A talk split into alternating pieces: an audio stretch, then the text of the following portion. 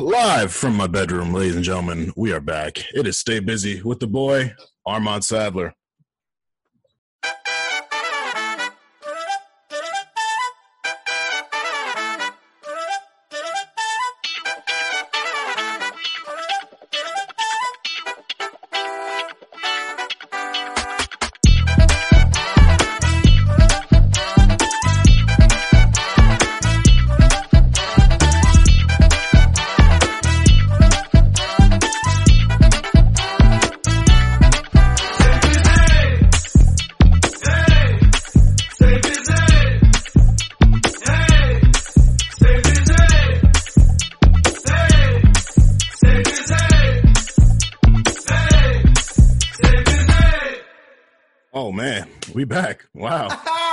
Man, how are you?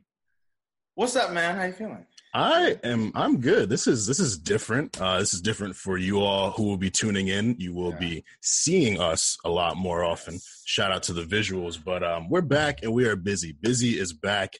Ladies and gentlemen, welcome to episode 26, the first episode of season 2 of Stay Busy with the boy Armand Sadler. I am still Armand Sadler, host, head honcho, vegan chorizo poppy, all that good stuff. I'm here with my guy, my boy, still here, still doing the thing, the studio rat himself. You've seen him on IG story behind the boards, working. Right. Nicholas Early, how you doing, my brother? What's going on, everybody? How you doing? How you doing? Uh, yeah, Nick Early. I'm executive producing, co-hosting. Really, really glad to be back. It feels like we're back home. You know, doing what we do, giving y'all the, giving y'all the stuff, uh, the tips, the tricks, the the conversation. Um, so I'm really excited to be back. Uh, so yeah, let's get into it, man. We have a lot to cover today. Yeah, yeah, yeah. So shout out to all of you tapping back in for um, season two and all of the support and love we got during season one as we were finding our footing in this podcast network.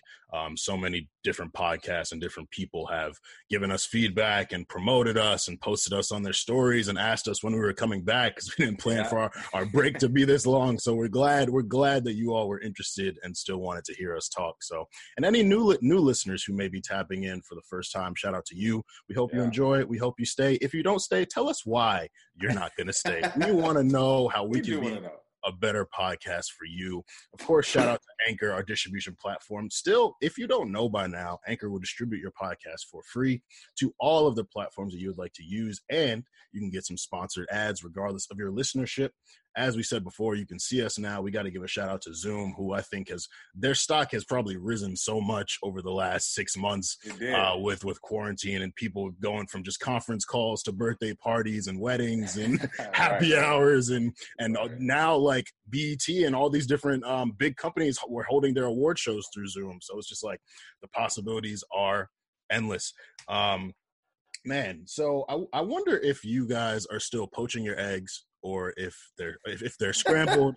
Or if they're fried, are you still eating steak that's breathing? Are you are you doing the thing? I, I had some sliced lamb meatballs the other day that were fire. First Oh, time having lamb meatballs. I didn't know that that was a thing. Now I don't know if I'm ever gonna want to eat any other type of uh oh my meatballs again, to be honest. Um, and you know, all you people who are Giannis fans, you know, I'm Oh I'm God. I'm gonna give y'all a hard time. Yeah, he's MVP, we he's go. defensive player of the year, but the Bucks, they're not in, in the playoffs right now. Just like another team isn't in the Oh, playoffs right we're now. not doing this. This is what we're not doing. my my my beloved amazing co-host Clippers. is a Los Angeles Clippers fan. Man, how you Listen. feeling? Listen, you cannot phase me. I was. I'm from LA. I grew up a, a Clipper fan my entire life during the Shaq and Kobe era. Every joke, every everything, I've heard it. Mhm. Y'all can't get to me. You can't get to me. But no, in all seriousness, I think it's, uh, of course, my Clippers disappointed me again. But it's been seven years with Doc. Doc.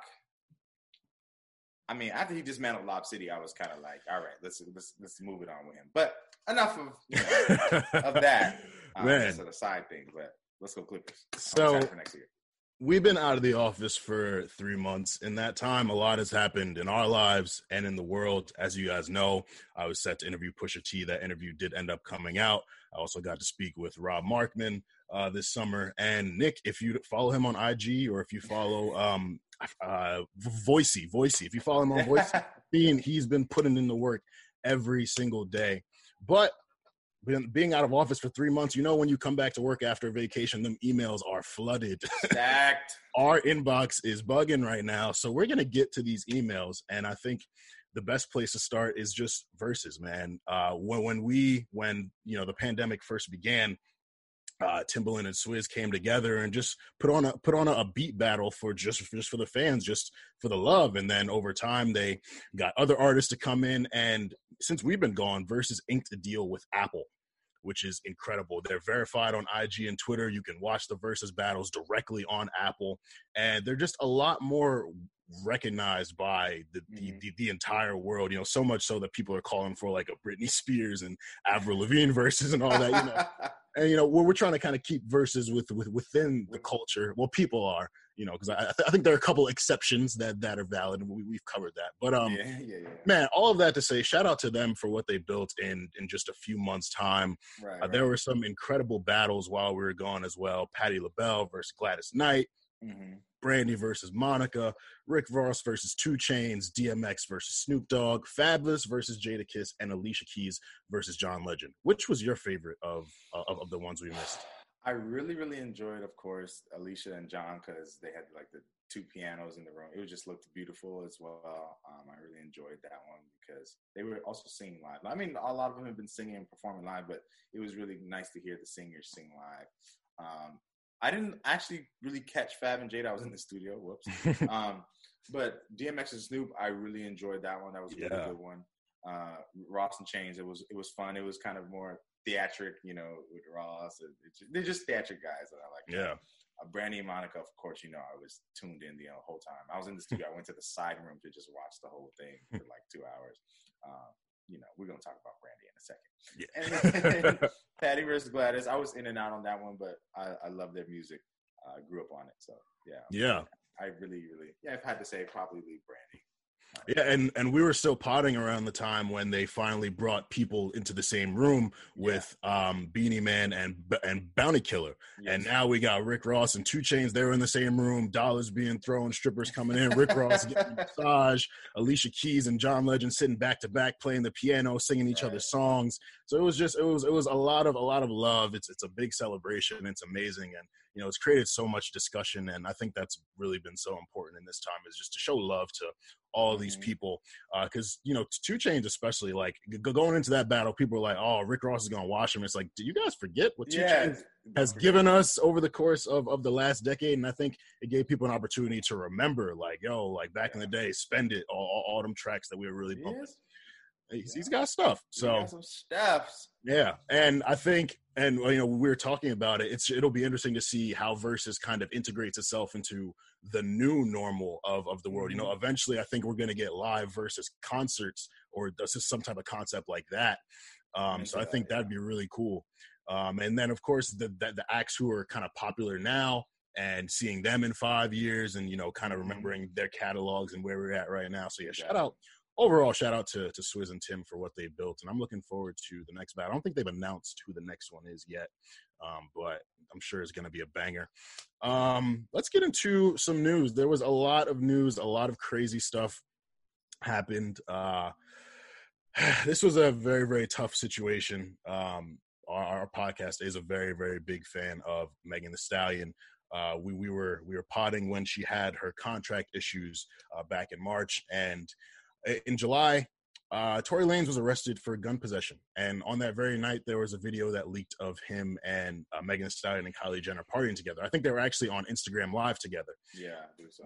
And then it came out that Megan Thee Stallion suffered gunshot wounds in her foot, and naturally, speculation goes everywhere. People thought that at one point Tory Lanez and Megan Thee Stallion were dating, so there were just a lot of different narratives going around something that kind of really bothered me about the situation was that people kind of went to the jokes like Tory, yeah. you know, Tory Lanez short jokes and like he had to shoot up at her foot and stuff like that. Like, sure, it's funny, but like at, at the end of it, someone did get shot. shot. Like, like Meg had to post her wounds on Instagram because people thought she was lying, and I, I I thought that was crazy. And Tory just completely went silent.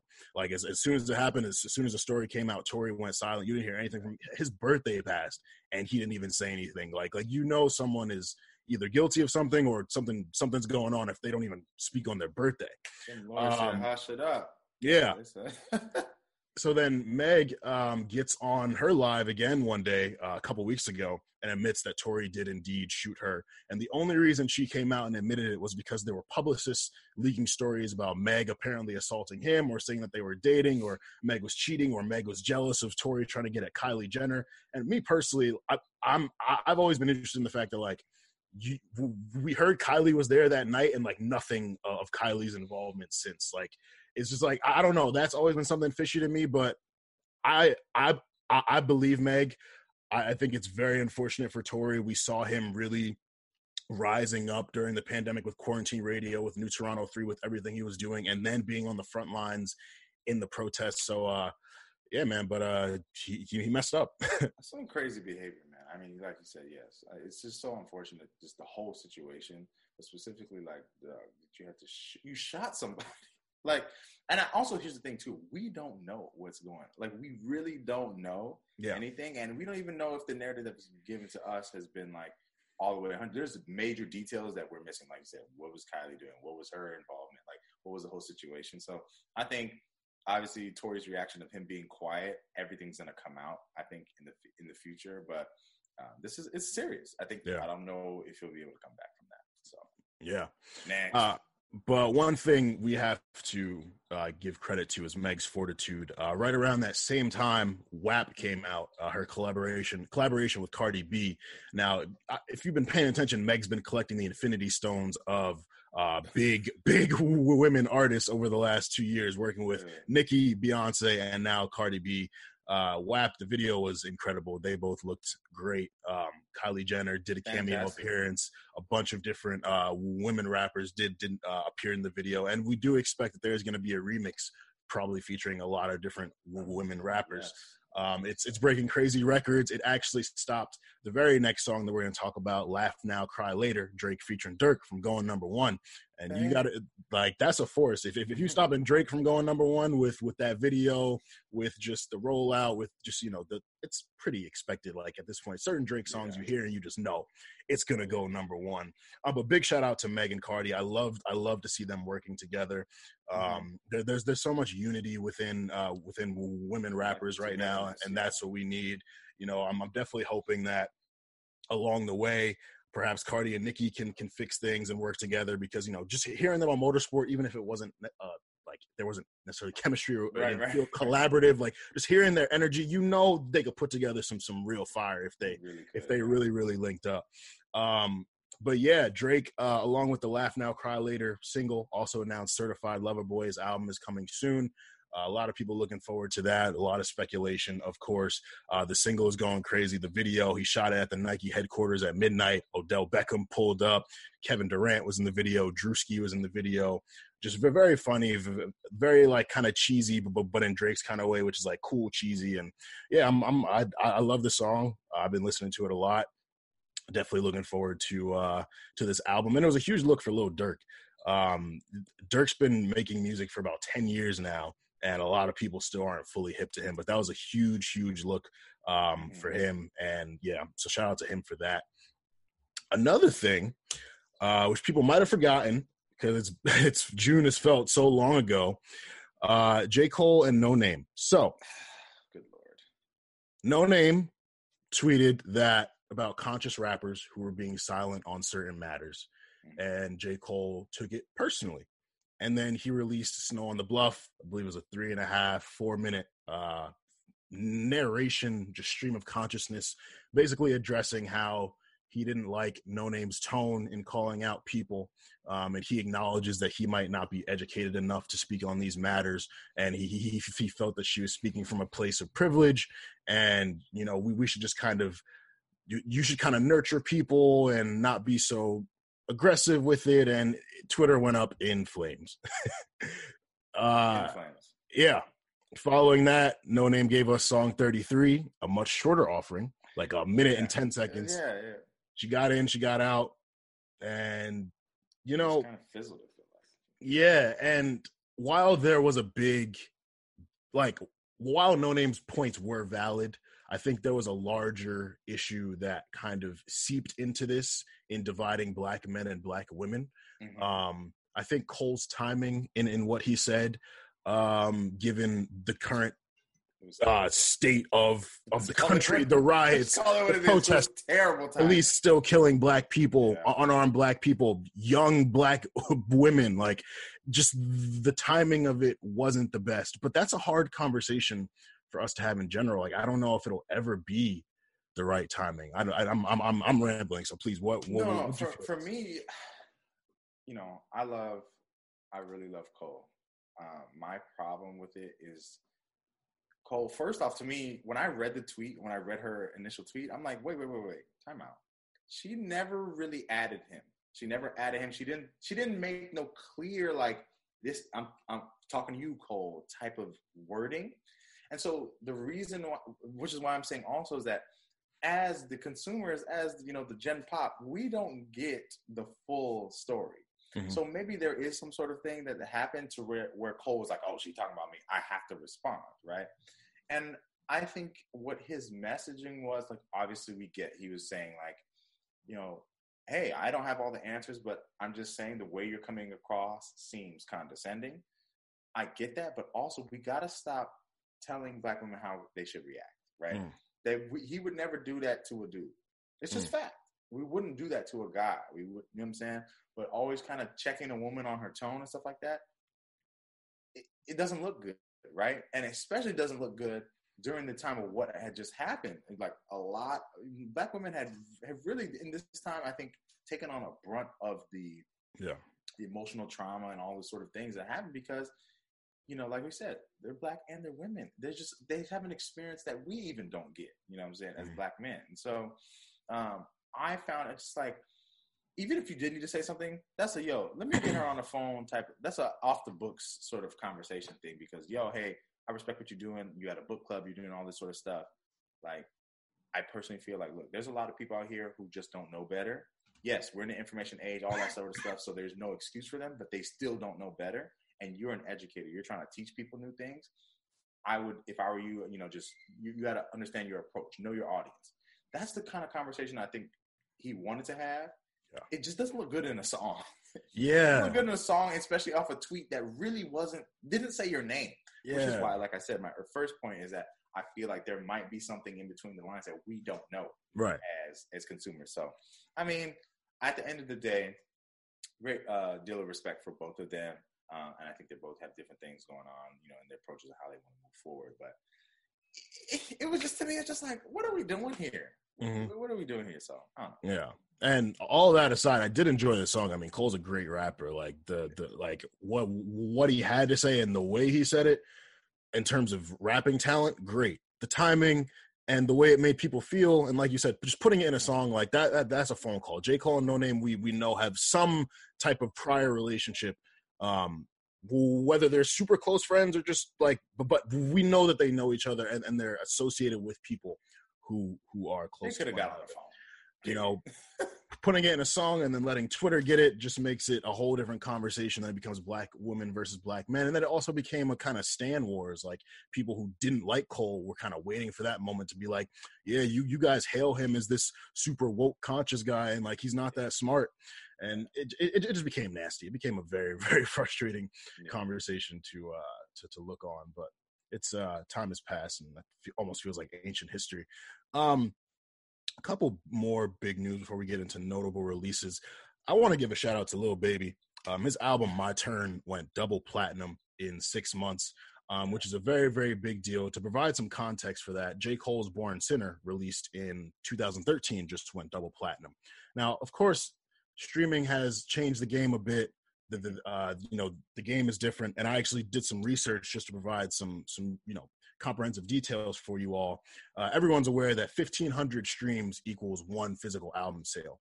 Now, I, I, was always confused. I was like, well, do you have to stream every single song on the album? Can you stream one song for the amount of times that each song is like for, for, for, the amount of songs on the album what is it so it's minimum six songs on an album on an album maximum 12 songs um, to to count for for a stream So 1500 streams of at least six songs of an album. So that kind of changes it. You know, that doesn't necessarily mean everyone is listening to every song on my turn. He, he had he, he had some strong singles. He put out a deluxe for it with We Paid, which uh, was really good. But still, like if if you just look at it on paper, Lil Baby went double platinum in six months. Huge accomplishment. So I want to give a shout out to him. Um, Tekashi Six Nine, who I don't really care about. Um, but I, you know, yeah, his album flopped, and I expected it. It's something that that, that we've talked about. You know, when, when you build your career on shock value and trolling, and your talent level isn't isn't that high, and people aren't interested in your trolling and shock value anymore, we see that we see you for who you are, not that talented, just just someone who's good for algorithms, good, good for clicks. Um, My man so, over here said, "We're just gonna let clowns do what clowns do." Boom, simple as that man, these notable releases. I'm I'm I'm, I'm gonna let Nick kick it off. Uh, he's got plenty to say about this album. Actually, I'm sorry, no, no. Uh, also, want to give a shout out to Travis Scott for partnering with McDonald's. Uh, the, the, the Travis Scott meal. Even even if it's not an actual meal, even if he didn't do anything different, that's still monumental. That link up. There aren't too many people doing that right now. It's kind of like Drake shooting his video at the Nike headquarters. Not a lot of people doing that. So it, it, it shows that you're at a certain level of superstar, whether you want a sprite with ice or not. Like, yo, I can't believe that was a menu item, sprite with ice. Like, thank you, man. Like, but anyways, go ahead. I'm sorry. So, so I have a lot. Actually, and funny you said that. I actually had a lot of thoughts on this, and it kind of goes into our prior conversation about J. Cole and just artists being like, should artists have like a social consciousness about what they move, their moves, and like how they partner with brands and whatnot? Travis has become this larger than life figure, obviously, and he's really ascended into like me and G were talking about. Shout out G. We were talking about like in you know we have the of course the three headed monster in Cole, Kendrick, and Drake. But if this was like a, a tournament bracket, Travis would be a one seed in that other conference. You know what I'm saying? And that would be the four. And so as he's ascended into this this new stature, I think that he's had. Obviously, he's doing all these big deals, the you know Jordan and all that the conversation I, I watched and they were talking about on Joe Budden um, about him, you know, partnering up with McDonald's is like it's dope because obviously, like for one person to partner with one of the probably top ten biggest brands in the world uh, of all time, it's huge. You know what I'm saying? And for him to have his own meal, just pretty much for being cool and existing type thing. And it was unique. I had a conversation. I forget how I was having the conversation with uh, about like you know I think it was seven. I think we are having my conversation. Shout out seven. We're having a conversation about uh, you know being McDonald's is basically poisonous food, for lack of a better word. And it's like, should we be holding him accountable for partnering with a, a company that you know? It's a nuanced argument. Should we hold him accountable for partnering with a company that's low key killing the community? Mm. And so obviously I think like at one and one side of it, it's not that serious, and then another side of it is like, well, yeah, but then it's like, what do we expect from artists? Do we expect artists to have that sort of consciousness, or is it? You know, I think Travis is one of those guys that I don't think he wants to. Have, he doesn't want to be known for having a social commentary on anything. Or he doesn't want to be known for you know making big social stances or anything like that. I think he just wants to be cool, right? And this is some cool stuff, but yeah it's just something to consider, and I think it's interesting the conversation, you know, because I was speaking about to people about it. But you know, obviously, it's a big deal for a black man to be partnering with McDonald's for just being himself. So all love to Travis um, for doing that. But it's just an interesting conversation to have. No, that's a good point. I, did, I didn't think about that. That yeah, yeah.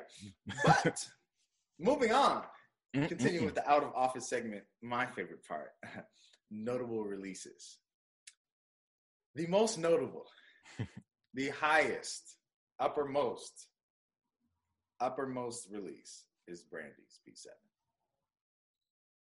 I'm going to say that for multiple reasons. I think merit wise, of all the things that we're going to talk about, it is the best from the production, from the vocals, from the delivery.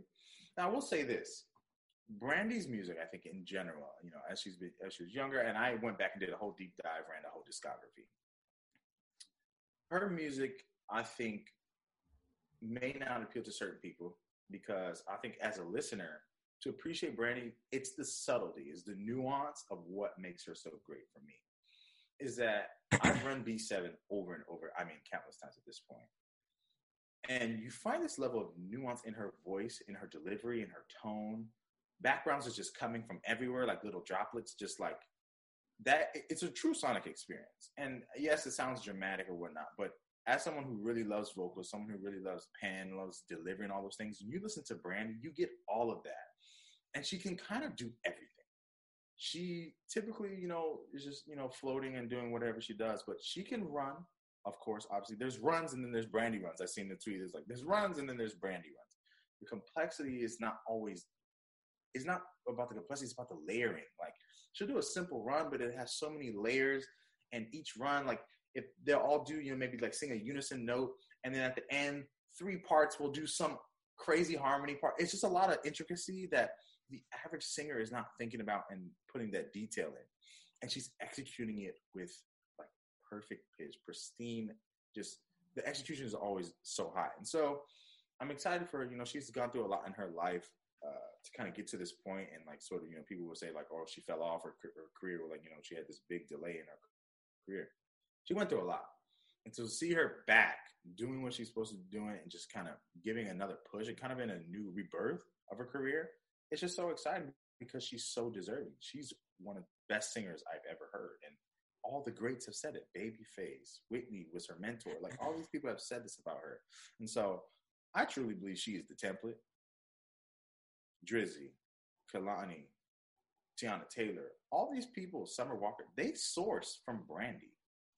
Frank. They all source from Brandy. Like, let's never get it twisted. So uh, I just want her to get her due. If you haven't listened to B7, stop playing yourself and, and love yourself and listen because I think you'll really understand um, what I'm talking about based on those criteria. You got any favorites, uh, like the three favorite songs? There's a four song run. I've gone back and forth with many people about this.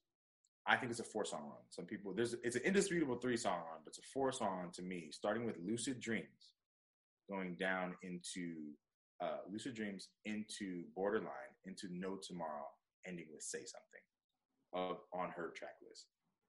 Listen to those songs and you will just feel like a different type of like, yo, what is this what I've heard? You know, it's kind of like on, you know, on More Life, that like three song at the end is like what? Sacrifices Portland and uh whatever the other third song. Nothing into something. Yeah. Yes, exactly. It's like there's a run. I think it might be one before that. But anyways, point is, everyone loves those runs on albums where you're like, oh, oh, this ain't stopping, and it's like R and B. You know, her like sort of experimental R and B where she's just like weaving in and out of it. It's it's crazy. Mm. I really love it. I think y'all will love it too. Check it out. Uh, B seven. All right. B7, folks. Nick Early, everybody. listen, listen, Not a game. I don't know where I stand. Uh, Pop Smoke released his first pos- posthumous album, "Shoot for the Stars, Aim for the Moon," back in July. Deluxe uh, came out a couple weeks later. Um, I really enjoyed it. There was a lot of critique going into it before it even came out because of the track list. There was a three Quavo features, there was a Tyga feature, Future feature, Karol G, um, and then it leaked that the Karol G song was supposed to have Burna Boy originally. So there are a lot of people like, "Oh, what are you doing with Pop Smoke? Where are all the Brooklyn dr- drill artists? This that." And for me, you know, just thinking about it, thinking about his trajectory from Welcome to the Party up to when he passed, he became a star so fast. So looking at that track list, DaBaby, Lil Baby were on it too. It's like, oh, they're giving him acts to put to put him next to that they would put like these are people you would put a superstar next to. They really believe Pop Smoke is going to be a superstar. He was managed by Steven Victor, working closely with Pusha T. Like so, it was his his trajectory was basically out of there. He was working on a collab project with Quavo. Mm-hmm. And the project held up. I really enjoyed enjoyed it. Um, very soon after its release, there was a whole controversy with um, the there's a song Para, Paranoid, uh, Young Thug Gunna, and um, Pusha T was originally supposed to be on it. Um, and there were some bars thrown at Drake, and a lot of different things happening behind the scenes, a lot of different rumors and narratives. Pusha T felt like Drake was legally somehow keeping his his his verse from coming out or something like that, stopping songs from coming out. So Push went on his IG story and said, you know, just take my verse off, and him and Young Thug kind of went at it. And I, you know, I on the one hand, it's rap. You know, people are, are going to get their bars off. Push beat Drake in the beef, so I think he he's earned himself the right to go on a victory lap. If you remember what Drake did after he beat Meek, he beat Meek Mill, he was going crazy, like performing back to back memes and everything. So it's like, yo, like like you can't yeah. see Drake do that and then turn around and be like, "I'll push." Why are you still talking about it? I just think the the timing being on Pop Smoke's first posthumous album, we're really trying to celebrate him and his life and all he brought to the game. Um, so yeah, I just I, I, didn't really like the timing of it, and I hated that that's what people were more focused on than Pop Smoke himself. But shout out to him for that. It did crazy numbers. I think it was like 375 first week or something like that. Yeah. Um. So yeah, shout out to him. Yeah. Another project which kind of uh, swept the the timeline, the world, music, and kind of out of nowhere. Like I, I, will admit, I wasn't hip to to this person uh, till the, the day their project dropped. But Flo Milli, uh, how why is you here? That Flo Milli. Yeah, she's uh she's Flo dope.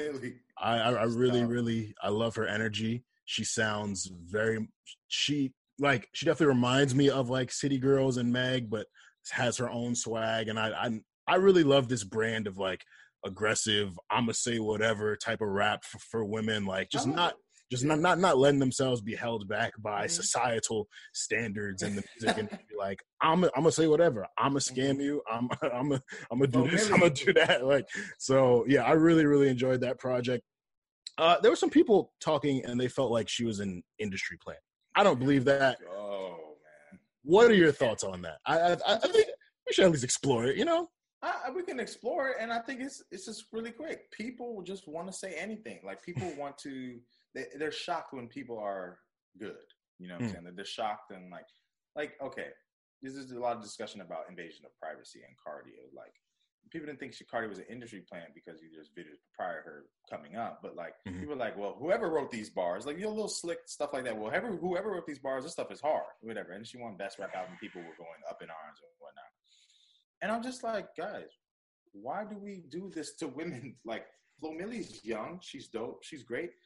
What if she had a little? I'm not, I don't know if she's had help. I wasn't in the studio, and if she did, is the song dope? Do you like it? Tough. Like that's that's it. And so I think the fact of the matter is like I, I just don't I don't like entertain the conversation of people being industry plants because we truly don't know. Yeah, truly don't know. So cool. Flo Milli, I loved it. Loved the project. Absolutely. I ran it several times. It's dope. Mm-hmm. Yep, simple as that. Ah oh, man, uh SZA returned. It different. Hit it different. different. It different. Featuring the parsley, the avocado of the music industry, Ty Dolla Sign. Shout out to my boy uh, Ahmad Davis. He tweeted the other day, Ty Dolla Sign can't make his own album because he's so busy making everyone else's albums better. Um, but SZA did her thing on this single. I, I, I really enjoyed it. We've been waiting a while to hear her, um, and just her her working with Ty her her voice, SZA's content. She's she, she's another one of those women who just says whatever. She there was a video interview she did with Issa Rae yeah. where she talked about cheating on her man and how she cheated on him with a dude she knew. They used to ride the Staten Island ferry together. So SZA's gonna do whatever. She gonna say whatever, but she gonna make some heat too. Yeah. Um, so I love that record. That's one of like I, I think there's actual crack in that song because oh it's God. like you, you hear it and then you repeat it you you you you say that hook over and over and over in your head, and I love it. But I want to have a quick quick talk about SZA. Uh, someone on the timeline tweeted after the song came out. She was like, "Yeah, you know, hit, hit different is is cool. Control was really good, but y'all kind of talk about SZA and like put her in this light, and she hasn't really done enough to be one of the like consider one of the top women in, in R&B. And I thought about it and I was like, I do love SZA. Control was incredible. Um, and I, I've had conversations with people where they compare Summer Walker and her. I'm like, well, Summer hasn't really been around enough to really get that comparison. But if you look at Summer's last two years, she's put out like four projects, and they've all been pretty good. So I was I was thinking like, you know, what is it about SZA that people kind of I mean, she, she's also been around longer. She did put out EPs prior to Control, and like all her stuff has been good as well. But in terms of albums, she like technically, I believe she really only has Control. So it's like, what is it about maybe that or just about SZA? Maybe it's the fact she's with TDE, but like she's she's really up on this this pedestal. And I, and. I and it's not that I don't think she's not deserving for it, mm-hmm. um, but I, I, I think the criteria changes. Well, what do you think? I think you know with SZA specifically, I think people the reason why like you're saying like why do people take her out of the conversation of being like in R and B, like being one of the women in R and B, or why people are including her. I yeah yeah like I'm, I'm I'm trying to explore why she's included even if she might not have the the, the output in terms of like volume of Quality. music that people Quality. right yeah it's, it's, it, that's it quality why are we still listening to you know why are we so on our you know on the edge of our seats for Frank for Kendrick because when they give us something it's it's nourishing it's nourishment mm-hmm. you know what I'm saying and I think for a lot of people control was one of those things that just over and over and over. Anti, yeah. for, you know, for Rihanna. And mm-hmm. so, like I've said about this on prior episodes about summer, if you want to talk about summer, Summer, I love you. If you ever listen to anyone from Summer's camp, if you, I have a lot of respect for Summer. I just like a specific type of Summer because I feel like that's who she is, and mm-hmm. it's been apparent and clear. Mm-hmm. Summer with live bands over Summer over beats. That's just all I mm. always say. Live instrumentation, Summer is the best for me. Mm. So the point is, Summer, like you said, four projects or whatever. And I think people like her. I think people, she's up and coming. She's, I mean, she does stupid numbers and whatnot.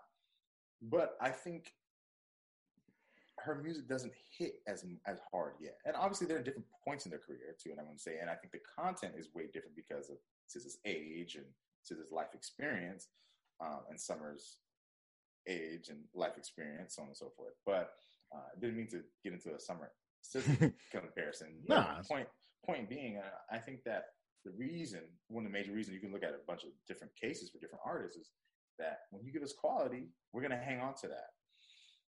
And TDE is a specific case. We all know how they are. Like they, it, it, it's so interesting how they they do their approach. And we mean you were talking about it actually yesterday. We were talking about, and I was I made the point of like TDE and Punch and Top Dog. like they're parenting the all of their kids the same way, and it's just like not how it works. Like certain artists should be able to release at a different sort of schedule because that's just who they are. Like the way they parent Kendrick should not be the way they parent Isaiah or the way yeah. they parent Zacari or SZA, you know what I'm saying, or Boogie or any of the others that are Q, all the people that are signed with them. When you give the same approach for different artists, it, it, it, just doesn't, sometimes it doesn't work. I think in relation to releasing, as we're saying, like SZA, how long has SZA been saying, I want to put my stuff out. I want to put my stuff out. And we basically also since control. This, right. At the same time, too, it's like at the same time, we don't know the story behind it too. Mm-hmm. We don't know if it's smoke and mirrors. If they were just trying to build anticipation, build yeah. hype, you know, when because they knew control was so good to, you know, it would really like sit on people for a lot. I know a lot of people who still running control. Absolutely, I'm I, am people. I'm people. I am right. people. right. So um, you know, we just we also just don't know, man. Yeah, don't know. But um, I think SZA, if they can get her on a more, I think, consistent release schedule so far as her own individual content, I think, I think she's gonna just you know go yeah. out of here because it's it's a realness that people connect with, uh, mm-hmm. that, that really really love. So that's that. Yeah, um, that's a um, fact. Uh, I guess we can get into Summer's project she dropped to the Life on Earth EP uh, that dropped uh, back in July. Five songs, uh, one Door feature, and uh, this guy named NO1-NOAH, who I actually liked. I, I liked. I, I, I do like Summer. I, I like the project. A couple songs have grown on me a little more. I thought the features outperformed her. Um, personally, um, it, it was. It, I think it was, this was a little more aligned with the the type of content from summer you might like. Feel free to correct me if if uh, if I'm wrong there. It was half and half. It was like yeah. going close towards it. It's like the you know, it's like the ugly step cousin to what I like. from what I liked before. Yeah. Um, and I, it's funny. I saw just really quick. I saw a tweet. I don't know if you saw. I retweeted it. I was like, I, I quoted it saying, "I've been saying this for months." It was someone who said like, summer, you know, because she did that. Uh, I think it was Kimmel or it was one of the late night shows. Mm-hmm. She did a, a, live performance with all the flowers and her and a band, and it sounded amazing. Mm-hmm. It sounded great. Mm-hmm. It was her, and they, the tweet was like, "Summer with live bands greater than summer over beats." I've been saying this. Summer has real talent. Let it show. Just let it show. But anyways, that's enough. yeah, and I and I, I think a little bit of it, a little bit of what you might want to hear and other people want to hear from Summer creeped uh, crept out in this project, uh, but there were more of the auto tune type hip hop R and B kind of hybrid type songs too, and it seems like they're trying to continue marketing her that way. Um, she made a really weird comment on Instagram. Um, she did a song with Pop Smoke. Uh, she was on the Mood Swings remix, and someone said, is, "Is it just me or is this not good?" And then she, oh she my god! But but look, she replies to the comment like, "Yeah, uh, I agree. I, I I didn't like it either. I only did it because like." I was asked twice to do it to feature on a song with him. Someone wrote the verse for me. I'm just gonna take the L on my part, charge it to the game, but love to pop smoke. And I'm just like, yo, not everything needs to be said. like you had, you really, really, really did not have to say that. Like you could just That's- let people not like the song. But that's showing. But that's that's that proves my point. Mhm. They are trying to force her to do stuff she don't want to do, and it's not her. Mhm. Her music, as like Grave and all that other stuff, that live sounding almost like I would have put her in the neo soul category. That type of music. That's who she is. But she plays guitar. What are y'all doing? Let, she is a She can be a star, like a real, real big star. That has. She's a musician, bro. Like Mhm. I just don't get it. You know, they try to force these artists to do certain stuff just because they want numbers and whatnot. But like, she don't want to do that stuff. Why y'all not listening to her?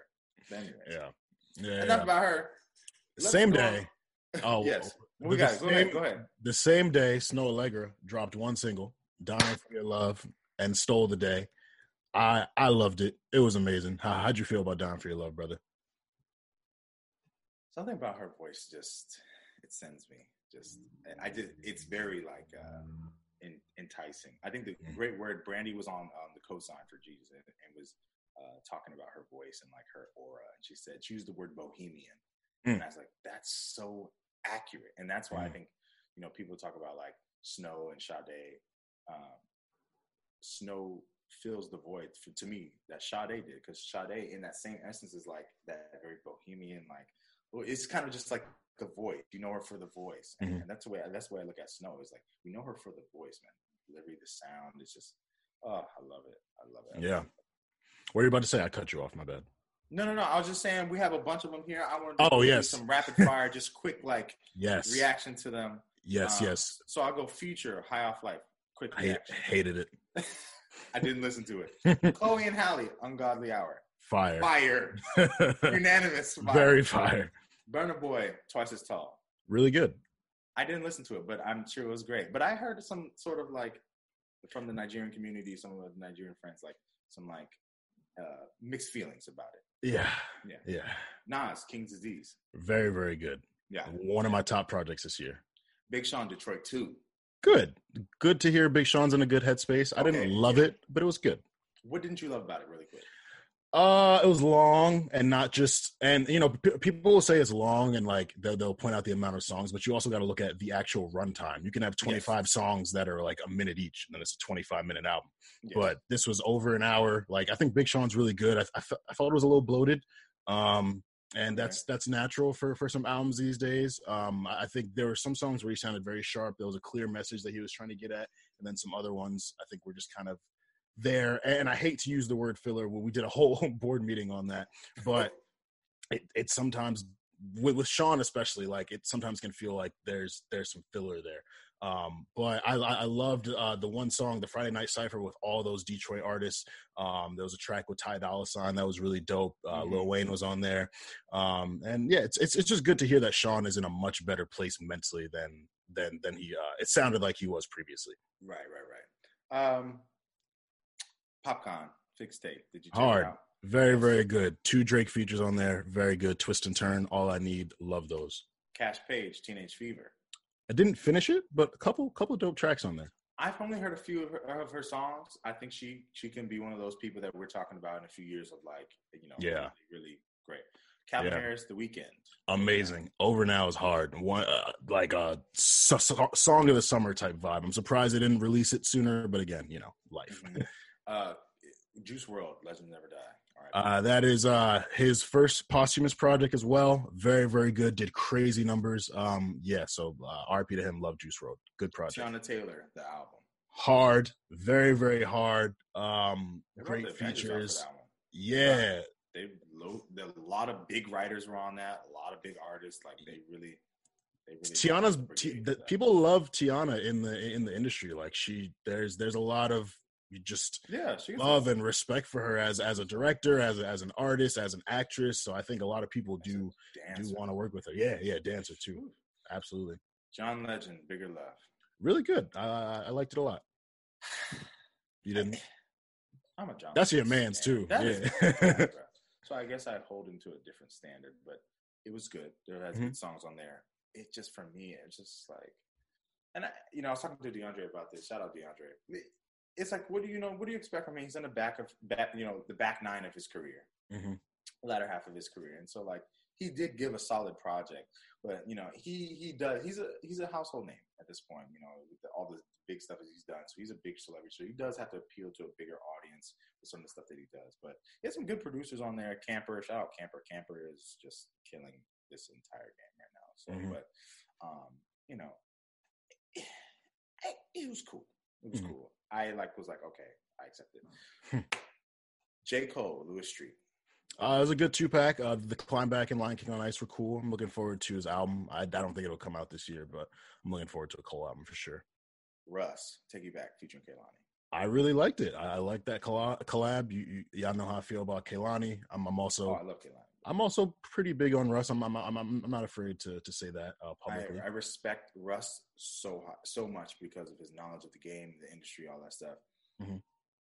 Given that, I would just expect. I was expecting it to hit a little harder. Mm. Respect, all respect to Russ. Yeah. Russ. We talked about Life on Earth.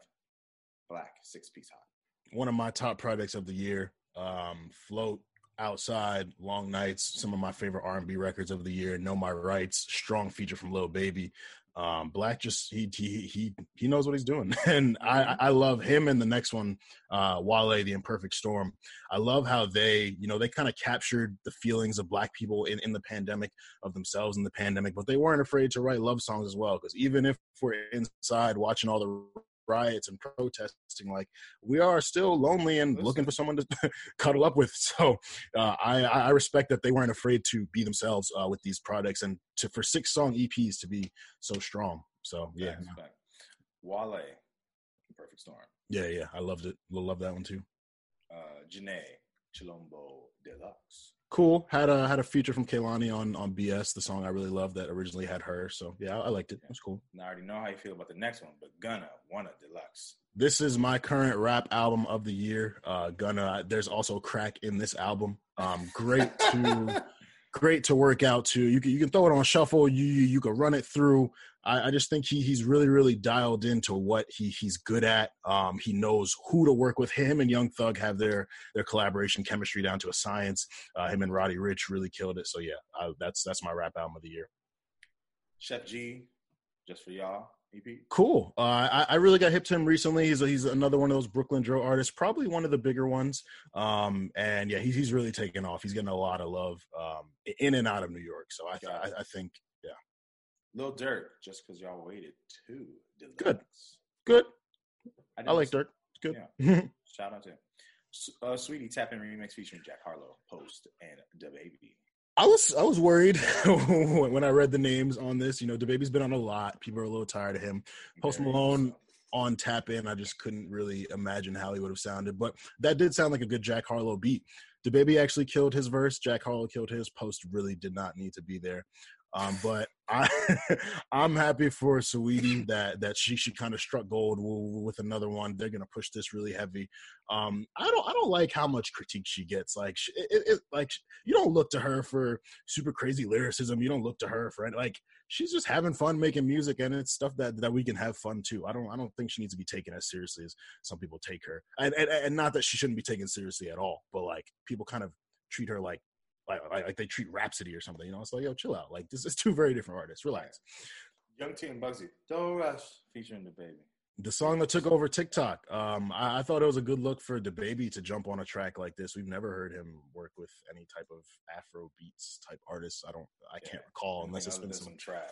Yeah. yeah, some low key stuff. So and and he actually killed his verse. So yeah, I liked yeah. it. Black is King. Amazing, yeah, amazing, unreal. Like I, I follow this one photographer Teo. Shout out to Teo Jr. he was saying like this type of inspiration should not be for free. Like you have to, should have to pay for this type of stuff. Yeah. Uh, Victoria Monet's album. I don't know if you caught that. I did not. It was fantastic. Jaguar, her uh, debut release. She her pen like is known in the industry. She writes for a lot of people. She wrote on B7 as well. Um, she's a fantastic writer, fantastic singer, a great artist. Excited for her success. Kanye Travis single "Wash Us in the Blood." Mm, it was. Uh, I didn't really like it. It was um, interesting hearing Travis Scott on a song like that, um, especially because like it's it was rumored that him and Kanye were beefing, and he made "Stop Trying to Be God," and it, the people yeah. thought that was aimed at Kanye, and then he's on a religious type song with Kanye. I don't know. It was weird, but I didn't. I didn't really like it much. Right. Sam Smith, Burna Boy, My Oasis. Hard, another one of my favorite songs this summer. Um, Sam Smith, I can't think of a bad Sam Smith song, and I can't think of a bad Burna Boy song. And hearing them together, hearing that Sam can match Burna, and like it, it was, it was. Sam's hip. Yeah, Sam be knowing. Low key, yeah. Sam be knowing. You know, mm-hmm. uh, I'm, I'm, excited for him. He's, he's trying to make a, a, comeback, and he's been releasing a lot of stuff, and I think it's just not getting the attention that I think it deserves. But you know, Sam is he's still out here working. Don't yeah. think Sam Smith is not out here anymore. Yeah. Uh, Bieber Holy featuring Chance. Uh, it was cool. I liked it. I, I listened once. It was cool. It was yeah. Uh, we talked about WAP already. Usher, Bad Habits. Hard. The the the, the man. He just he, he he's Usher. He's Usher. He's not gonna fail. Logic, uh, his retirement album. I'm gonna admit I, I haven't listened. Um, Logic single. What is it called? Dad bod or? I don't know. Maybe. Listen, you know, do your thing, Logic. I know people give him a lot of hate. I mean, yeah, you know, it's one of those things. Just like, why y'all hating on him, man? He's just trying to live his life. Mm-hmm. Um, yeah, good for you, Logic. Do your thing, brother. I, I yeah, I, I wish him much peace in, in retirement. Even if I wasn't interested, I, I never want an artist to have a bad experience unless they suck as a person. Oh and he doesn't suck as a person. So, right, right. Alicia Keys just came out. My crush, my childhood crush. Mm-mm-mm. It, I, I thought it was fantastic. Um, mm-hmm. It was interesting though. I would say like the last like three songs, two songs. I don't know how many. It was just ballads like her and the piano, and I was surprised at some of the engineering choices that they did. Like um, they had, you know, I can get technical with it, but some of the stuff I like, I was like, oh, it's more of a li- it feels live. So like she mm. sound like she did run through. So there's a few like little moments you know people be trying to critique alicia's vocals and stuff like that. Like alicia can sing. Yeah she mm-hmm. can sing you know like her, i think her voice is a specific type of voice you have to really get into it. But and she's also gotten older. People lose range as they get older but i'm alluding to certain things. But yeah. go listen to it and check it out. I thought the album was fantastic. She's on a different variety of different type of of beats and, and, songs, great production, and also too like she's in the back nine of her career as well. Mm-hmm. So like you know, I'm excited that she put this out It's still a high high level product. And she got Sampha outside, bro. Sampha, Sampha. I'm, I'm sorry if I'm pronouncing it, but bruh, I miss him. yeah, it was good to hear his voice as well. Yes, now, sir. This next man, the Hive. He is. I don't know what he's on, but he needs to stay on it. Baby yes. King hooligans and son, and hooligans and then sons and critics. Yeah. Very, very, very, very good. That's that's really all all like he he I feel like he's like a hybrid of so many different types of artists. Like I hear Thug in him, but then I hear Kendrick and then I, I, hear a little bit of Drake sometimes, and like he, he, he sounds like one of those people who they would label a mumble rapper, but he'll, he'll bar you up and you you can hear exactly what he's saying. Then he's got range. He'll hit you with a melody, like his his album from 2019, to, to die for my B I T C H. We're trying to not curse these days. it's still one of my favorite um, albums of 2019. I think he's just he knows how to make music that sounds good. It's as simple as that. He knows how to make music that people like to hear. He's associated with the right people. Drake co-signed, Kendrick co-signed. There was a leak of a Kendrick song that I think uh, either Kendrick reference for him or he's referencing for Kendrick, and it sounds crazy. And I, mm-hmm. I, I hope that they work together more. Yeah, I mean, for those who don't know, they are cousins. They're mm. familial connection. Um, but I think forsaking that familiar connection, like that's not why he's on. He's on, and I he's think talented. he's getting on because he's just dope.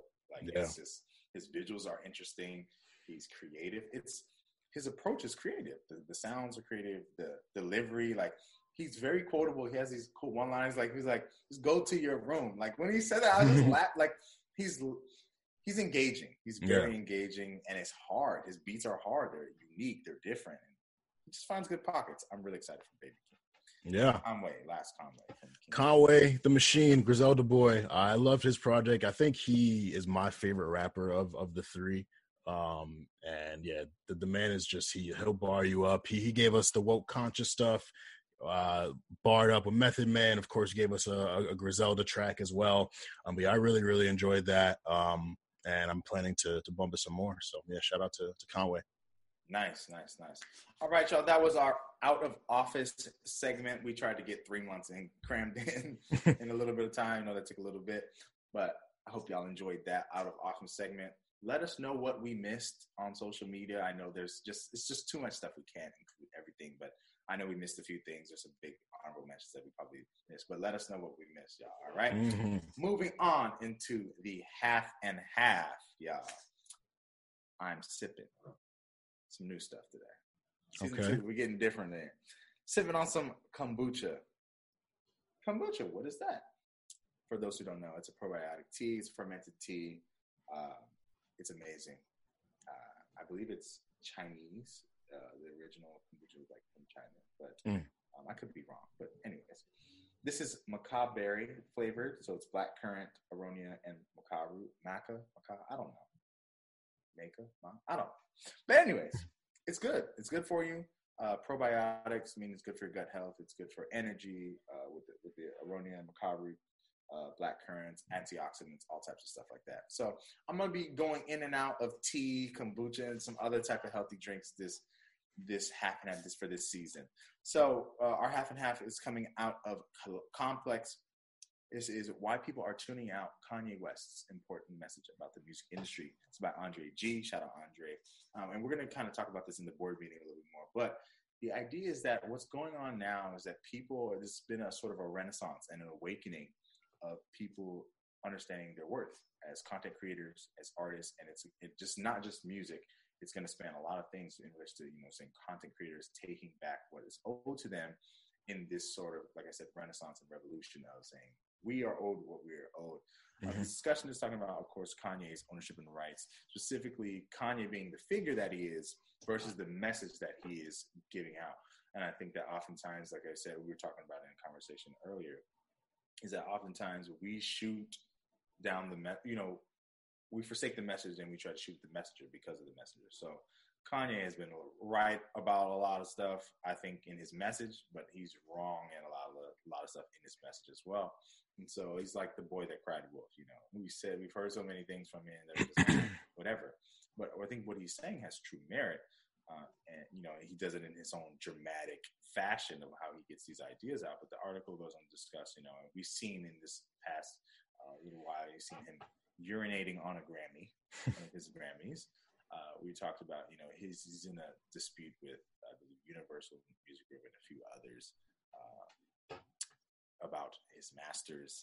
There's been some controversy coming out about possibly Jay Z being a part of that discussion. Mm-hmm. We'll get to that eventually, but um, this happened to, you know, it's really interesting because you know Kanye was talking about all the different artists, and this is not a new struggle. You know, artists trying to reclaim their masters. I mean, Ciara and Russell Wilson. Russell gifted Ciara her masters. It's just like a weird concept, you know, for those who don't understand about masters. Masters are essentially the ownership rights. One part of the ownership of, of the song. The song is split into two parts, but the masters is really like how you get paid and how your kids, kids, kids eat off of that. And oftentimes in these contracts, um, Kanye did post his whole contract. Well, um, in these contracts, oftentimes sort of labels when they they have this thing called a recoupment, where they basically like it's essentially a loan.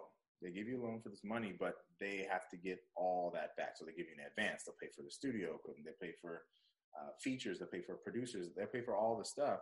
But you have to recoup that, and they recoup that based off the masters and so the streaming and ownership of the song. And so over time, artists want to own that because that's really how artists eat, especially if there's no tours and no shows going on. Yeah. So I think that is kind of probably pushed and been the impetus for getting people to awaken to say like, y'all need to own your masters because it's been it's been that ghostly conversation in the back, that whisper in the back saying, own your masters, own your masters, like get your masters.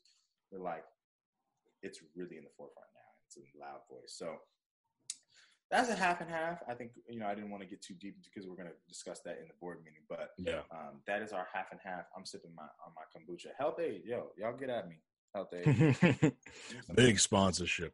Uh, we want to jump into our employee of the month. Uh, this is someone I wanted to give them a full month since we took our break at the end of season one. So, our employee of the month, once again, is our girl, Alexis Salki. Yeah.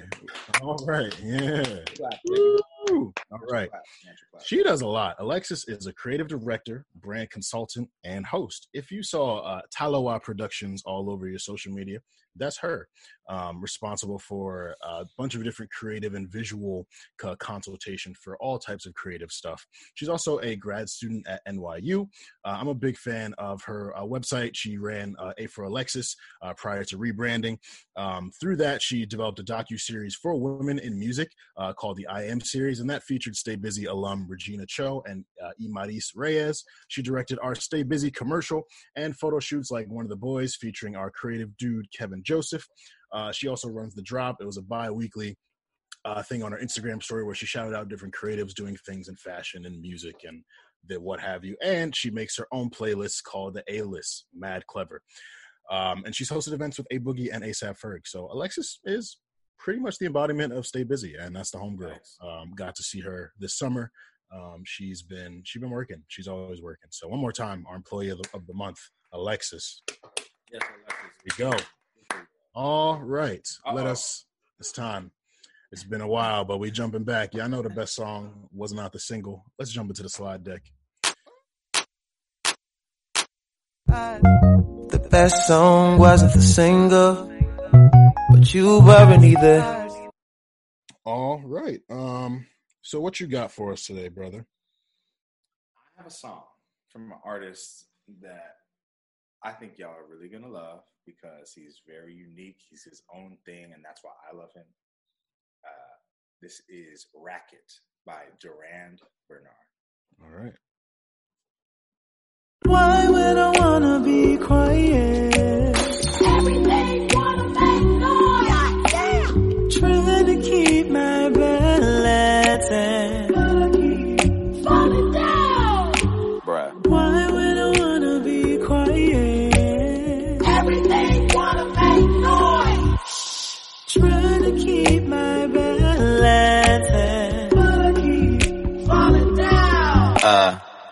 Garage ain't never hurt nobody. Sooner or later, I looked at the logic. You think that you can? Mm, sure, Chan. Get the fuck up off of my head, man. Thank you everybody that came to donate. I got you next time that I slide to your state. It'll be worth it cause the know my shit's great. Why you think they're trying to hide me like a keepsake? I think you're scared, baby.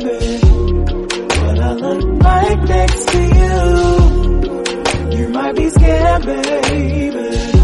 Don't want me to do better than you. Don't want me to be better. Damned if I be better than you. Oh. Don't want me to be better. I just can't be better. Damned if I be better than you. Okay. All right. All right. that is some strong. heat. That is some heat. Durand Bernarr, for those who don't know, Durand Bernarr is uh, a backup singer for Erykah Badu. So people don't know that, but he is coming into his own. He was on Bubba, Kaytranada's last project as a feature. He featured on Anderson .Paak's the last project, background vocals. The man is a vocal uh, aficionado, I would say. Amazing vocals, unique voice. The way he uses his voice, he's kind of like a, a like a funky, like talk stuff type of guy. Like he, he's he's he's really funny. He's really yeah. interacting on his IG, and I love the way that comes together on that music. You can hear the backgrounds. You can hear just the range of voice. He's a baritone, so he uses that deep voice. I just love that. You know what I'm saying? We we don't have that. Yeah, nah, it was, it was a lot of different layers. He, he he caught me when he when he took it up on on that one that one part. I was like, oh, all right, Durand, you got it. So yeah, I, I definitely want to hear hear more from him. Um, my uh, slide for today, Garden Rain uh, by Jaz Karis, produced by Alex Blake, Isaac Adowasi, and uh, Malik Venner.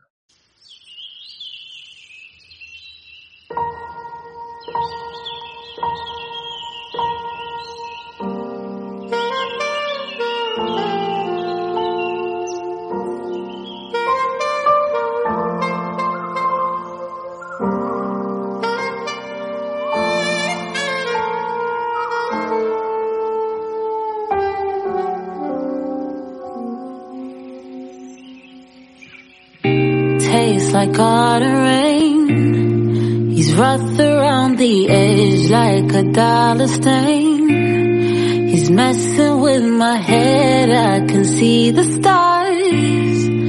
When I close my eyes, I'm addicted to another life. On his golden throne, he's playing with my mind, can't come to the phone. I'm getting left behind in another world. A never ending dream. I'm addicted to a fantasy, so walk on out. And do the things you do to make me stay in love. Yeah, walk on out. I won't call, I won't write, cause my pride is enough. That I like was that. Garden Rain, Jaz Karis. Kind of took the took the mood down a little bit, but I I, I love it. I love It it. does Um, sound like some Garden Rain. I love that. I love yeah, the titles feel like you know the songs feel like the title. Yeah, yeah, yeah. Um, my boys, uh, Les, Leslie, Sam, and uh, uh, NT put me onto her. She's from London, actually, UK. Um, this is the first song on her project. I heard it. Uh, it's uh, the project's called All Eyes on You. I heard it. I loved it immediately. I was like, yeah, that's gonna be one of my slides eventually. So tap into Jaz Karis Garden Rain, and as y'all know, season two. This uh, Stay Busy Slide Deck playlist will be live on all platforms. Uh, the link is in our IG and Twitter bio artists, artists, artists, if you would like your slide to be played, send it to us. Send it to us. We, uh, if, it's hot, we're gonna play it. We'll, we'll definitely give you some feedback, regardless. And um, yeah, we we want to use this to um, give a platform to more independent artists like uh, my brother Nick here himself. Um, so artists, send us your tracks. You know, we we gonna be honest, but don't be afraid. Look, you you got to know you you gonna get some some compliments. You gonna get some criticism. That's just the game. But that's how that's how you get better. That said, it's board meeting time. First board meeting of the season. Are you ready? Ready for Let's the board go, meeting? man. So, you and I, as ambitious, uh, ambitious individuals uh, with this podcast, you know, our, our goal isn't to just keep it at, at the listenership that we have. We want to expand. Uh, we want to be a household brand. When you hear "Stay Busy with Armand Sadler," yeah, you think you think of us. You think of the brand. You think of the the, the merch that will be rolling out. Uh, but the reality is, to become a big media conglomerate, if you do it the independent way, it takes a lot of time and it may not always work out.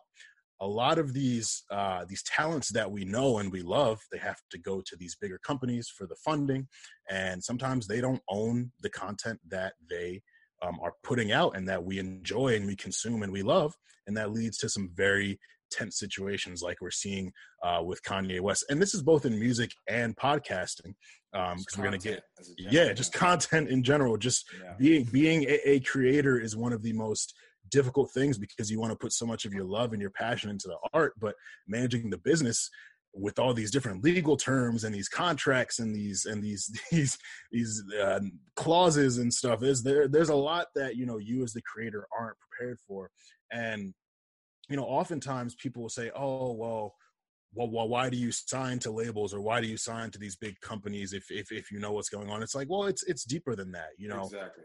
A, a lot of creators don't go into what they do expecting to be taken advantage of. You know, so these these companies tell us, you know, we love this album or we love what you've done or we love your podcast. We want to sign you, and you're like, oh, bet they're they're throwing me a, a mill or whatever to to do this, a million dollar advance. Yeah, I'm gonna take that you know, uh, uh, not not a lot of creators when they're you know really looking to profit off of what they're doing, they might not think of the back end, the long term, and getting into a situation where they have to fight for the rights to their content because you don't think that someone is going to to treat you in that way. So we've got a, a slate of a bunch of different situations to get into. Um, you all are very aware. I'm a big uh, Joe Budden podcast fan. Uh, Joe Budden himself. Uh, the podcast has been exclusive to Spotify since September 2018, and it was number one from the day it got there up From to jump. now. From When when when when when they signed and like on launch day they crashed the platform. Uh, J- Joe Joe uh, increased their audience by 900 percent or something like that. Woo! I know, yeah. It was it was just a very very crazy performance, and Spotify was kind of behind the eight ball in terms of podcasting.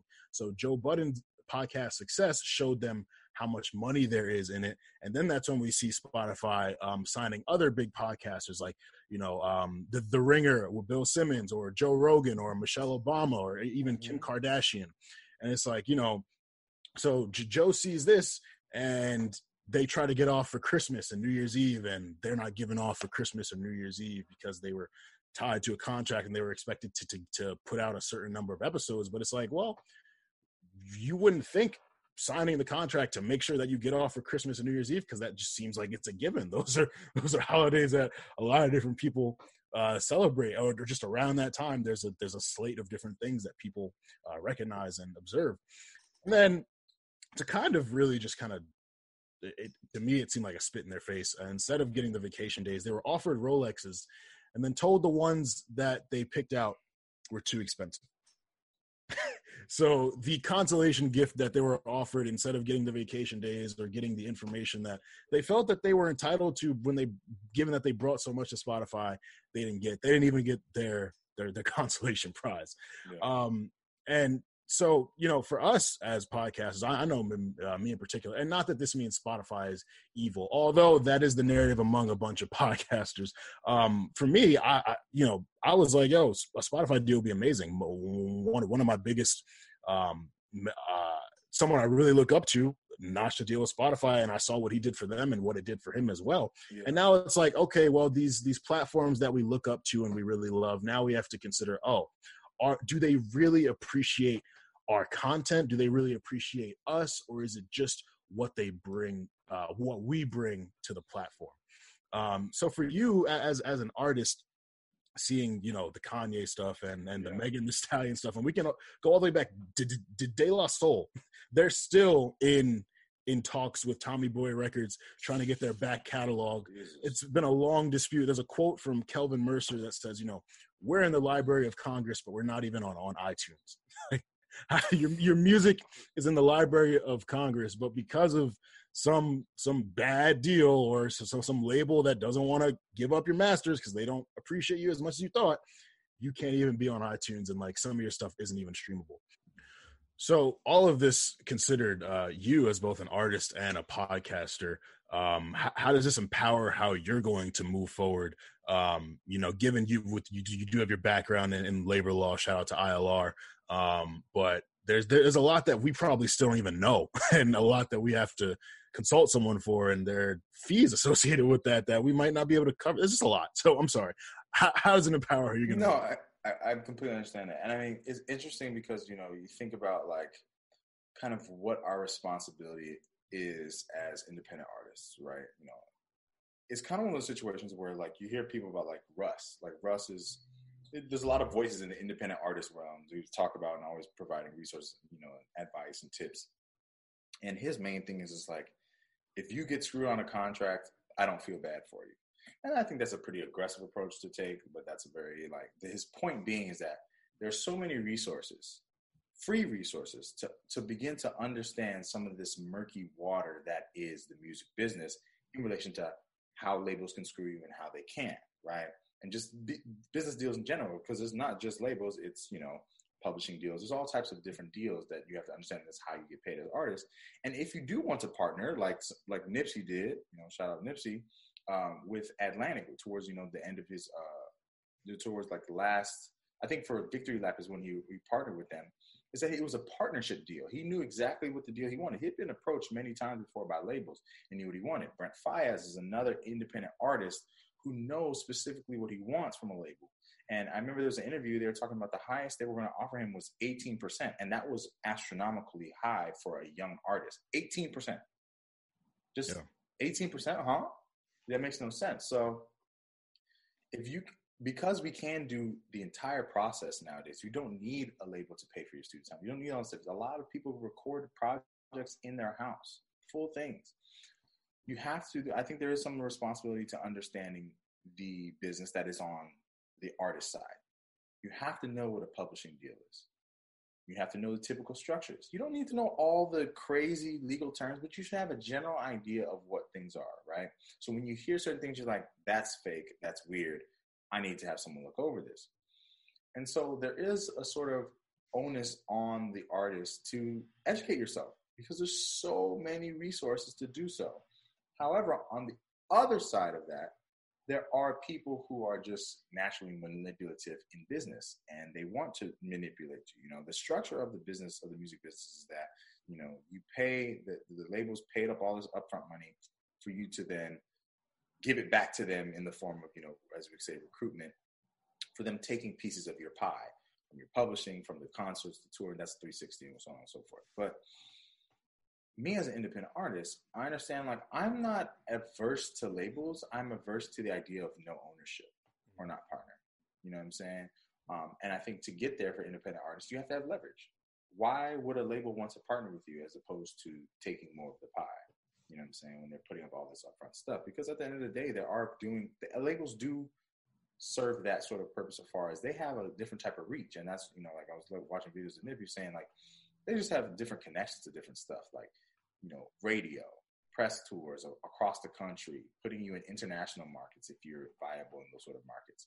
There's just so many ways to get creative, but I think being an independent artist too, you have to have either yourself, you are the person driving the business, and you have that mindset of like you're thinking about how can I finesse it and put it and do all the marketing, publicity, publicity, all that. You think about all that stuff, or if you're an artist's artist and you just want to create, but you don't want to sign your life away, then you need to build a team around you of people. And you don't necessarily need, you know, have to have a lawyer. A lot of people don't realize, like, to read a contract, you just have to know what you specifically want in there, just be familiar with the language and whatnot. You don't always need a lawyer, but in relation to labels, I do suggest that you get someone who knows the, the sort of the, the, terminologies and where labels may put the little loopholes and little like sneaky stuff, backdoor stuff like so. I think at the end of the day, I I have to agree and say that the onus now is on the artist to really understand stuff. There are manipulative contracts out there. We can't change that fact, right? That's why it's so much on the artist to understand what you're getting yourself into. And don't just sign when you hear a big number. Don't just sign. Master P, they offered him a million. He said, wait, wait, wait. He turned it down. If y'all offer me a million in this sort of crooked system, how much am I really worth? And that's the that's the question, you know. So it's like, but if you do get in a contract, I don't know. it, it is strange. Like on your contract. I don't know how you do that. There's a lot of contracts that are just disgusting, like Kanye's. Like yeah, yeah. They broke it down on um, DJ Booth. Um, his deal with Roc-A-Fella and his deal with um, UMG. His deal with Roc-A-Fella was deemed unfavorable. There was a tweet that came out that said um, Jay Z sold the masters of Kanye's first six albums to get back the masters for his own album. And now we mm. know Kanye and Jay Z's relationship has been very um there's been some some bumps in the road souring um and like even early on if you remember kanye's song big brother which sounds like a tribute to hove you know he he makes a couple points in there talking about different moments where he was upset with hove or hove kind of did him dirty so it's like this has been a long standing thing between you two and hove really gave Kanye that platform. So looking back, if you're thinking of Kanye, you're a producer who's trying to do something, who's trying to make your own music and be big, you, you might just sign anything. Back like, you know, Kanye might not have been thinking about years down the road getting his masters, wanting to to just be free and and that, you know, he would be locked into something that he didn't have that freedom. Um, and it's it's a really really good article. Shout out to DJ Booth for just that breakdown. A lot of legal terms that, that I don't know, and like admittedly, th- these are things that we all should be a lot more aware of. Um, you know, if, if we're going to be critiquing the music, I think we should also understand because I, I, I always say when when you can understand the business, you can understand why the art kind of moves the way that it does. Like, well, why certain why certain artists you know might release a certain amount of times or why mm-hmm. they might not be able to put anything else out at all or well, why they're complaining about their label, but they're still signed to their label. Like yeah, there's there's understand the why more. There's so many different things that that like we don't know, and you know, and it's it's funny when we were talking earlier about you know SZA and TDE. A lot of people think that that's part of the TDE rollout, where different artists complain about how their music isn't coming out. But then you see Kanye talking about how you know he's he's a slave within his contract, and you know if, if you look at uh, his contract and how he wasn't able to retire, it's like, well, if you, I what what do you mean I can't stop making music when I feel like I'm done making music? I have to make music for y'all forever. Like that's that's very pretty predatory and you know that's that's something that someone who was more more educated might have been able to catch and again, you're not thinking about that when you see million dollar advances and all this and all that, and they and they give you a chain the day that you sign, like stuff like this. Like it, it, it really feels like this whole grandiose gesture, and you're kind of deceived into something that'll end up screwing you in the long run. Um, so yeah, you know his his his Twitter rant. He he wants to get Drake and Kendrick and Taylor Swift together. He feels he's in the same situation as Taylor Swift, and he just wants everyone to get their masters back. That's his plan. And then uh, Hit Boy, uh, in the midst of all of the yeah. all of Kanye's tweets, he came out with some pretty pretty heavy stuff saying that Kanye stopped messing with him because he was producing for Beyonce and you know Hit Boy helped him make niggas in Paris and and a bunch of other tracks. And he's been locked into a deal with uh, uh, Universal Music Publishing Group for 14 years that he doesn't like and and he still wants to get out of it. And he said you know like Kanye's right. The music industry is trash. Like that's the, the, that's the thing. A lot of people have have been saying Kanye is right, but it's like you said before. It's who the messenger is and who he stood next to the last few years, working with Six Nine, being friends with Donald Trump, and it's a lot of different things. So it's it's it's almost difficult to sympathize for Kanye in this situation. Uh, whereas you know Megan back in March with hers, like those everyone pretty much rallied around her. Um, and De La Soul, of course, being legends, the legends that they are, everyone's like, yo, how, come on, like, like regardless of like these legal terms on it, there's just like certain principles. Like this is De La Soul, give, give them their back catalog. You would think, you would think, yeah. but these people like, and that's the thing about a lot of the art and a lot of the sports and just content people like the people who are the ones making a lot of business decisions don't get it. They're they're never they've never created anything in their life. You know what I'm saying? These yeah. are people who are just looking at zeros and ones and thinking, well, no, this doesn't make sense for that. Doesn't like people understand that you know culture is the currency. That's another Nipsey so quote there is like when you can trade the culture, that's really what makes things move. Money always follows. Money always comes and moves. Like I don't know what the specific situation is with De La Soul, but for them to not be on streaming, they're not on streaming. They're not on iTunes. it just like certain things just don't make sense. So like, don't you want to get more money off of them? Why that? You know, so and that's where you get into the, the things like greed that play a part, and you know, like personal vendettas and these things that play a part in, in, in the role in business and the industry that are just truthfully sickening. And it's just very, very frustrating to see like that this sort of stuff happens. But like I said, it's it's nowadays given like how much access to information there is now. You know, Kanye was you know, around in a different type of time with the contract and so on and so forth. And um, he's a, I think he's a smart businessman, but I truthfully believe he's like a creator's creative. Like mm-hmm. he, that that's really where he lives and he exists. Um, even though he has built up a bunch of businesses and whatnot, because for him to even have all the access to lawyers and resources and all this stuff to be in these crazy contracts, it's just like, you know, I don't want to sound like I'm putting all the responsibility on the artist. Like I think the naturally it's just been so the music industry is so notorious for that exploit of artists. Yeah. Way back. And you just never think it's gonna be you too. You never think it's gonna be you. Mm-hmm. That's a fact too. But it's just like artists, look, you have to understand the purpose of labels and what they're setting out to do. They're setting out to make money, make sure that their bottom line is, you know, it, we're in an industry where they put there's a lot of upfront costs and not a lot of guarantee that you're gonna get that money back. Mm-hmm. Same to same as film. You know what I'm saying? That there's all this money that's put into a production budget, and hopefully it does well in the box office type thing. You know what I'm saying? So in that, with that said, like you said, understanding the business, you see how the art moves and like mm-hmm. what choices are made with the art. And so I think artists who want to protect themselves and understand like where their really their worth is, you have to you have to get comfortable, you know, with some basics of the business, man. Like and don't just sign when you hear numbers. You don't sign because TLC, way back when Left Eye did that video of a breakdown, like, how could you sell 10 million records and be broke? People don't understand. Boom, off rip, your recoup costs, right? So the label got to get their money. Boom. And then producer fees, publishing, whoever owns, stuff. Boom, Uncle Sam, cut that up out of there because you're in a different tax bracket. Then, if you're in a group, split it how many other ways? And look back out of that big piece of the pie, what you got left. So, you know, long story short, I think there is an, a, an onus on artists to really understand because a lot of contracts are predatory. in nature. Yeah. You know what I'm saying? They're always trying to see what they can get out of you, and their bottom line is the money. Their bottom line is not doing you right.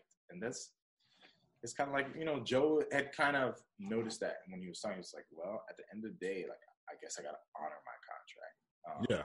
and so it's it's a really tough situation, but, but you know, artists layers. It's layers. There's, there's a lot of layers to it, and yeah, I think doing your due diligence. As long as uh, in an ideal world, you can be self sufficient. You can do all this yourself, but it's not an ideal world. You know, some artists feel like they they need these big machines, these labels, and you know, at, at the very least, if you can arm yourself with the knowledge, equip yourself with the knowledge, where you can get yourself out of a bad situation, or if you have to go to litigation, go to court with someone that you have a foot to stand on, absolutely do that. Um, Z from DJ Booth, he's big on telling artists, you know, don't take the manager that that a label gives you. Like, f- find your own management team outside of it.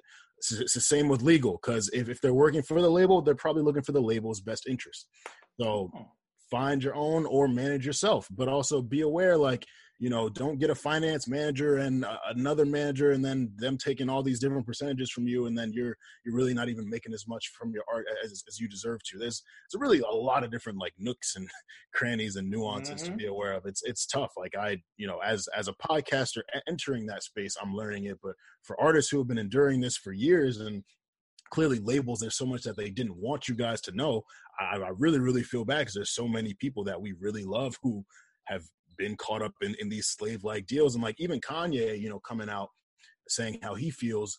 He, he was consistently going over his budget his budget at, at, at- UMG and getting crazy advances, but all, all, all of that and he's still not satisfied because he's still not fully in control of what he wants to be in control with. So yeah, I mean, you know, success on the surface it seems incredible, and behind the scenes you could be you could be drowning. So we just always want uh, independent artists to to really be aware of what they're getting themselves into. I I personally admire anyone who's committed to building on their own. You you, you see the numbers, you see how you can get Spotify personalized ads from a label, and Mhm. people run to that. But you know, the people who are you know really grinding it out, building up on their own, um, the those are the people who are who are going to be better for it. So exactly. uh shout out to y'all and um yeah you know i just i, I just want to see this industry be better um that's that's that's it. I don't know if you don't get that, my brother. I don't know. yeah You know, people got to be better first for Yeah. the industry to get better. But people are greedy naturally. So yeah well, not And- naturally, but I think the system you know makes people greedy.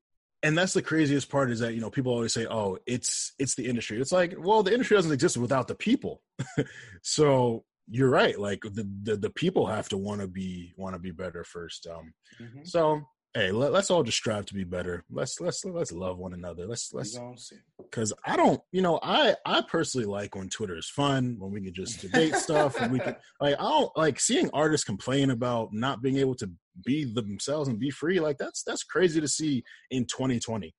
Like that's that's and it's it's it's a weird time, but yeah.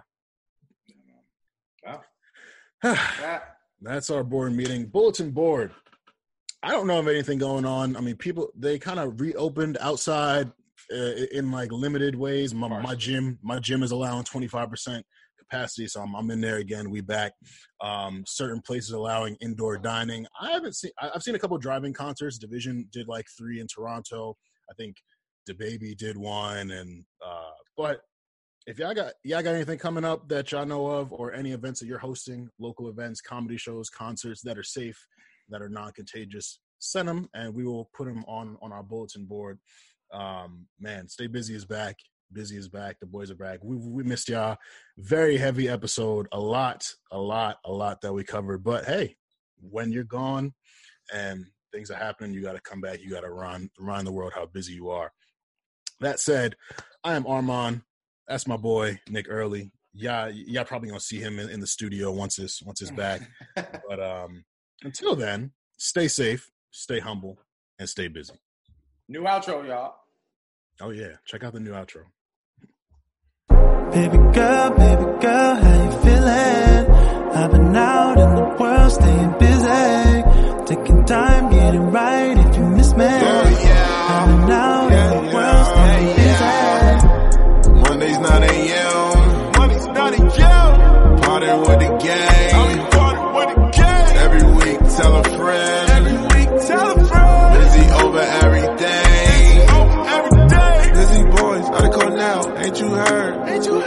Got the vibe. Got the vibe. They put you on. Put you on. Got the slides. Got the slides. I'm the size. I'm the size. Running down. down. No, he hold it down. This boy. Baby girl, baby girl, how you feeling? Hey. I've been out in the world, staying busy. Yeah. Taking time, getting right. If you miss me, what? I've been out in the world, staying busy. Yeah.